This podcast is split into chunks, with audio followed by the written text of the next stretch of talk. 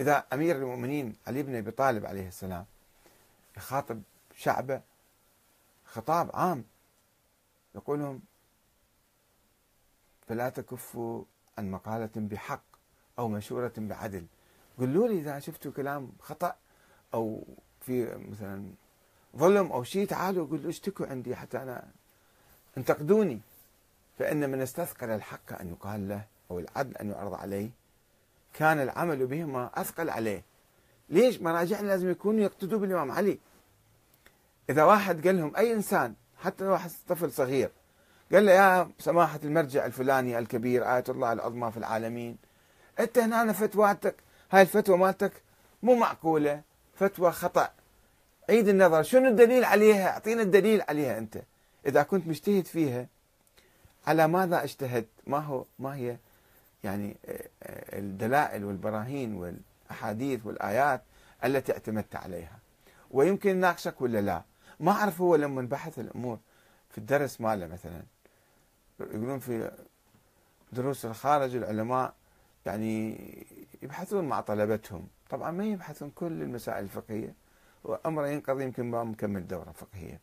فهذه بعض الفتاوى بسرعة كاتبها مسوي photocopy. copy and paste ونقل الفتوى. فاحنا عامة الناس هل يجب أن يحترموا هذه الفتاوى؟ نحترم العلماء على رأسنا ولازم يرجع الجاهل للعالم كله صحيح عقلا. ولكن هل هذا من من الدين أن تتبع واحد يعطيك فتاوى عجيبة غريبة؟ مو معقولة. معارضة للقرآن معارضة للعلم معارضة للعقل.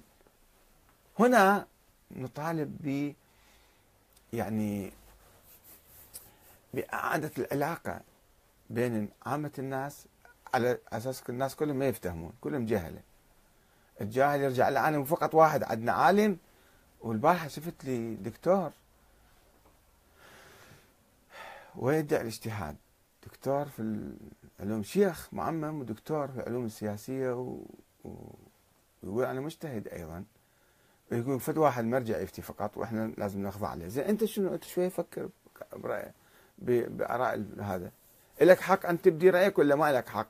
لك حق انت تبدي تعطي آراء ولا ما لك حق؟ إذا كنت أنت مجتهد حقيقة أعطي رأيك. قول هذا خطأ. قول هذا صحيح. أو لا هذول مقدسين. كل واحد قاعد بقوم أو قاعد بالنجف وسموه آية الله بعد هذا خلص صار مقدس. مع احترامنا للعلماء العلماء حقيقة. ولكن في في أخطاء يعني مو كل شيء هم يعلمون علم الأولين والآخرين.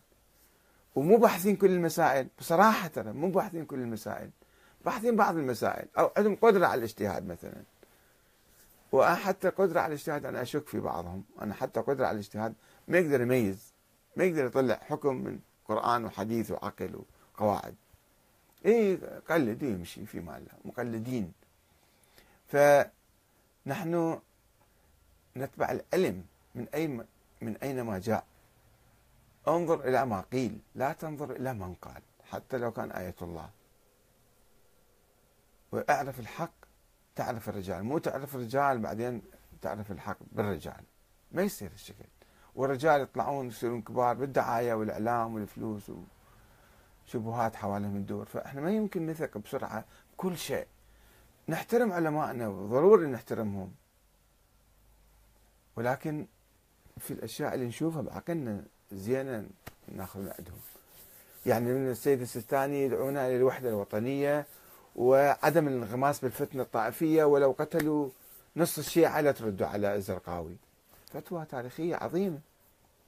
إذا أجاك واحد قال لك لا روح اقتل واذبح وسوي. ما ناخذ كلامه. يعني عندما يفتي المرجع فتوى معقولة جدا تعزز الوحدة الوطنية تعزز الحرية والديمقراطية تعزز الاستقلال ناخذ بيها. بس إذا قال لك أخضع للمستعمر مثلا فتوى اليوم كنت أشوفها الشيخ القرضاوي يقول له شنو رأيك بالعمليات الانتحارية وسط الناس المدنيين؟ قال له إيه يعني هو لازم ياخذ إذن من الجماعة مو وحده يسوي شغلة. يعني يروح أقتل الناس أبرياء. أقتل عنده فتوى أخرى أقتل علماء يعني دول جبهة أخرى علماء مدنيين عسكريين أي شيء كان روح اقتل.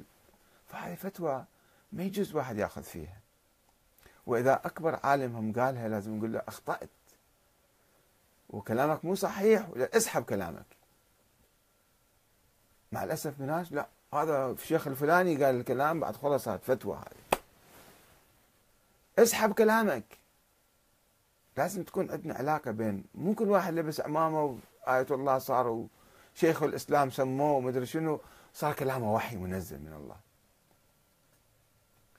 فإن شاء الله يعني الشباب الواعين العلماء الربانيين يحاولون إعادة النظر في هذه الأمور وما يستحون. إذا واحد عالم أخطأ في اليوم كتب فتوى بدون تحقيق وواحد نبهه قال لي يا هاي الفتوى مالتك مو معقولة أو منافية للقرآن أو منافقة للذوق العام فطرة. أنت عيد النظر فيها هي عيد النظر ما ما, ما يتكبر العلماء الربانيين ما يتكبرون. إيه، مستعدين إذا واحد أعاد النظر لهم أو اللي فت نظرهم لأشياء يسحبون الفتوى يشيلوها.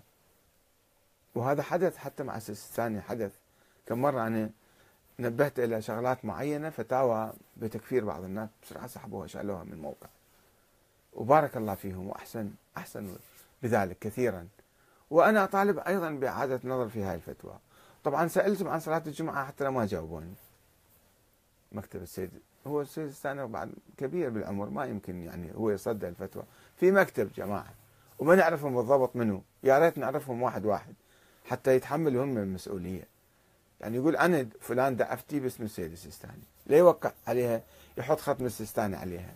يقول أنا دا أفتي أنا دا أكتب الفتاوى آه، يوميا عشرات مئات الفتاوات. والأسئلة تجيهم ويجاوبون. من باسم من؟ هل يعرضوها على السيستاني أم هم يعني يمشون براحتهم؟ نحتاج نعرف الأشياء حتى تكون في شفافية ووضوح. حتى إذا واحد انتقد فرد فتوى أو فرد بيان مو ينتقد السيستاني. ينتقد أو أي مرجع آخر. أنا ما كمثل أجيب السيستاني. أنت هذا المرجع هالفتوى مالتك أنت تصدرها؟ وحاطها بموقعك في الانترنت ولا ناس آخرين دي يحطون.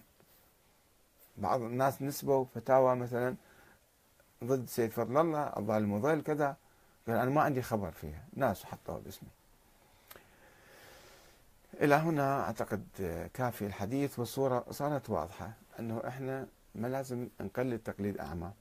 حرام. التقليد الأعمى حرام من أكبر المحرمات وهو غير مبرئ للذمة أبدا. غير مبرئ للذمة فعلى كل إنسان اللي عنده قدرة أن يفتهم ويبحث هو صار مجتهد. بعد ما يحتاج يقلد أصلا ما يجوز له التقليد نهائيا. وإذا شك في موضوع يشوف في آراء وفي نقاش وفي كذا يسأل المرجع أنت على أساس قاعد تفتي هالشكل وماكو ماكو إلزام إذا قلدت واحد أو سألته سؤال معين يعني لازم تبقى لآخر عمرك لازق بهذا المرجع. إلى أن يموت هو أو تموت أنت. لا. لازم عندنا حرية في ناخذ الفتاوى من كل العلماء ونبحث مع كل العلماء وننفتح حتى على المذاهب الأخرى. اللامذهبية هي توحد المسلمين توحد الشيعة والسنة مع بعض. عندما إحنا نجي أي فتوى خاطئة نرفضها وأي فتوى حلوة وجيدة ناخذها. يعني شنو يهم السنة إذا أخذوا فتاوى من السيستاني؟ الفتاوى المعقولة. وشنو يهم السنة إذا رفضوا آه، أحاديث القرضاوي الإرهابية مثلا ما يأخذون فيها. فخلينا نكون أحرار نكسر الحواجز الطائفية والحواجز المرجعية الجامدة ونبحث مع أي واحد ما هو دليلك؟ أي واحد يصدر أي فتوى نقول له ما هو دليلك؟ وننظر في فتوى هذه معقولة ولا مو معقولة مطابقة مع القرآن ولا مو مطابقة مع القرآن. وإذا كانت تنتهك الفطرة الإنسانية والعقل الإنساني والقرآن فإحنا نرفضها وما نقبل بها. والسلام عليكم ورحمة الله وبركاته.